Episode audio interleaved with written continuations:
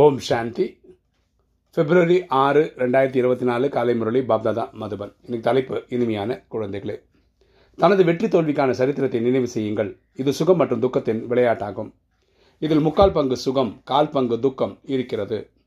சரி சிரமமாக கிடையாது. அப்போ சொல்கிற இனிமையான குழந்தைகளை நம்ம வெற்றி தோல்விக்கான சரித்திரம் நினைவு செய்யணும். இந்த ட்ராமாவே சுகம் துக்கத்தின் விளையாட்டு தான். இதில் எப்படி பரம சுகம் துக்கம் விளையாட்டு இருக்குன்னா முக்கால் பங்கு சுகம் அதாவது சத்தியகம் திரையகம் துவாபரகம் வந்து சுகம் கலியு காலம் வந்து துக்கம் அப்படின்னு பரமாத்மா சொல்கிறாரு சரிசமமாக இல்லை யூக்கலாக இல்லை அப்படின்றார். அது துவாபரகத்திலேயே கஷ்டப்பட ஆரம்பிச்சிருவோம் அப்படின்றது கிடையாதுன்றதை அப்பா சொல்கிறார் இன்றைக்கி கேள்வி இந்த எல்லையற்ற நாடகம் மிகவும் அதிசயமானது எப்படி? இந்த எல்லையற்ற நாடகம் மிகவும் அதிசயமானது எப்படி? பதில் இந்த எல்லையற்ற நாடகம் மிகவும் அதிசயமானது. முழு உலகில் ஒவ்வொரு வினாடியும் என்ன நடந்துப்பட்டு கொண்டிருக்கிறதோ அது மீண்டும் அவ்வாறு திரும்பவும் நடைபெறும். எல்லா ஏற வருஷமும் நடக்கிற கதைகள் திரும்ப திரும்ப நடக்கும். இந்த நாடகம் பெயின் போன்று சுட்டி கொண்டிருக்கிறது ரொம்ப மெல்ல நகர்ந்து போய்கிட்டிருக்கிறது டிக் டிக் என்று சுட்டி கொண்டிருக்கிறது ஒரு நொடி போல் அடுத்த நொடி இருக்காது. ஸோ இந்த வினாடி போல் அடுத்த வினாடி இருக்கிறது இல்லை அதனால் தான் மிகவும் அதிசயமான நாடகம். அதனால் தான் இதை அதிசயமான நாடகம் சொல்கிறோம் மனிதனின் நடிப்புகள் என்னவெல்லாம் இருக்கிறதோ அதாவது நல்லதோ கேட்டதோ அனைத்தும் பதிவாகி இருக்கிறது. நாடகப்படி எல்லாரோட நடிப்பும் பதிவானதுபடி நடந்துகிட்ருக்கு இந்த விஷயங்களை குழந்தைகளுக்கு நீங்கள் தான் புரிந்து கொள்- புரிந்திருக்கிறீங்க. நம்ம இந்த விஷயத்தை நம்ம மட்டும்தான் இந்த நேரத்தில் புரிஞ்சு வச்சுருக்கோம் இன்றைக்கி தாரணை. ஃபஸ்ட்டு பாயிண்ட்டு தந்தைக்கு சமமாக அன்பு கடலாக ஆக வேண்டும். அப்பாக்கு கொள்ள நம்ம அன்பு கடலாக ஆகணும்.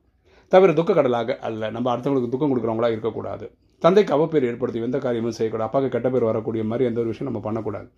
மிக இனிமையானவராக அன்பானவர்களாக ஆக வேண்டும். நம்ம இனிமையானவர்களாக இருக்கணும் அன்பானவர்களாக இருக்கணும்.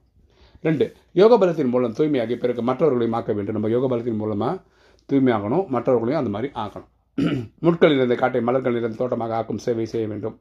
முட்கள் இருந்த மலர்கள் காட்டை வந்து மலர்கள் இருந்த தோட்டமாக கலிகாலத்தை வந்து சொர்க்கமாக மாற்றணும் நமது இனிய பாப்பா தந்தையாகவும் இருக்கிறார் ஆசிரியராகவும் இருக்கிறார் என்ற குஷியில் சதா இருக்க வேண்டும். அப்பா நமக்கு அப்பா டீச்சர் சத்குருவாக இருந்து நமக்கு வழி நடத்துகிறார் இந்த சந்தோஷத்தில் இருக்கணும் ஆன்மீக குஷியில் இருக்கணும். அவரை போன்ற இனிமையானவர் வேறு யாரும் கிடையாது. உண்மையிலும் உண்மையான இல்லை ரொம்ப இனிமையானவர் எல்லாருக்குமே எட்நூறு கோடி பேருமே நன்மை நினைக்கிற ஒரே ஆத்மா வந்து பரமாத்மா மட்டும்தான். வரதானம். பரமாத்மா செல்லத்தை பெற்றுவிடக்கூடிய இப்பொழுதே மற்றும் வருங்காலத்தின் ராஜ செல்லம் ஆவீர்களாக. பரமாத்மா செல்லத்தை பெற்றுவிடக்கூடிய இப்பொழுதைய மற்றும் வருங்காலத்தின் ராஜ செல்லம் ஆவீர்களாக. விளக்கம் பார்க்கலாம். சகபிகத்தில் பாக்யவான் குழந்தைகளாகி நீங்கள் தான் இதே ராமனின் செல்லத்திற்கு பாத்திரம் ஆவீர்கள்.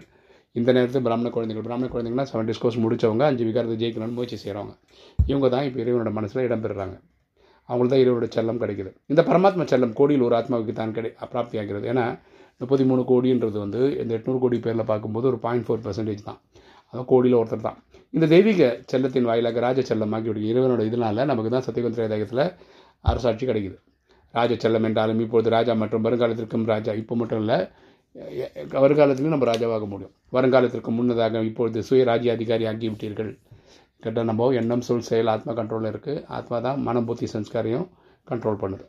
எப்படி வருங்கால ராஜ்யத்திற்காக ஒரு ராஜ்யம் ஒரு தர்மம் என்ற மகிமை உள்ளது? அதே போல் இப்போது அனைத்து கர்ம இயந்திரங்கள் மீதும் ஆத்மாவோட ஒரு கூடை ராஜ்யம் உள்ளது. சரியா? ஸோ மனம் புத்தி சன்ஸ்காரம் வந்து ஆத்மா கண்ட்ரோல் பண்ணிச்சுன்னா அது வந்து சுயராஜ அதிகாரி. ஸ்லோகன். தனது தோற்றத்தின் மூலம் தந்தையின் குணங்களை வெளிப்படுத்தக்கூடியவர்களை பரமாத்மாவின் ஸ்நேகி ஆவார்கள். தனது தோற்றத்தின் மூலம் தந்தையின் குணங்களை வெளிப்படுத்தக்கூடியவர்களை பரமாத்மாவின் ஸ்நேகி ஆவார்கள்.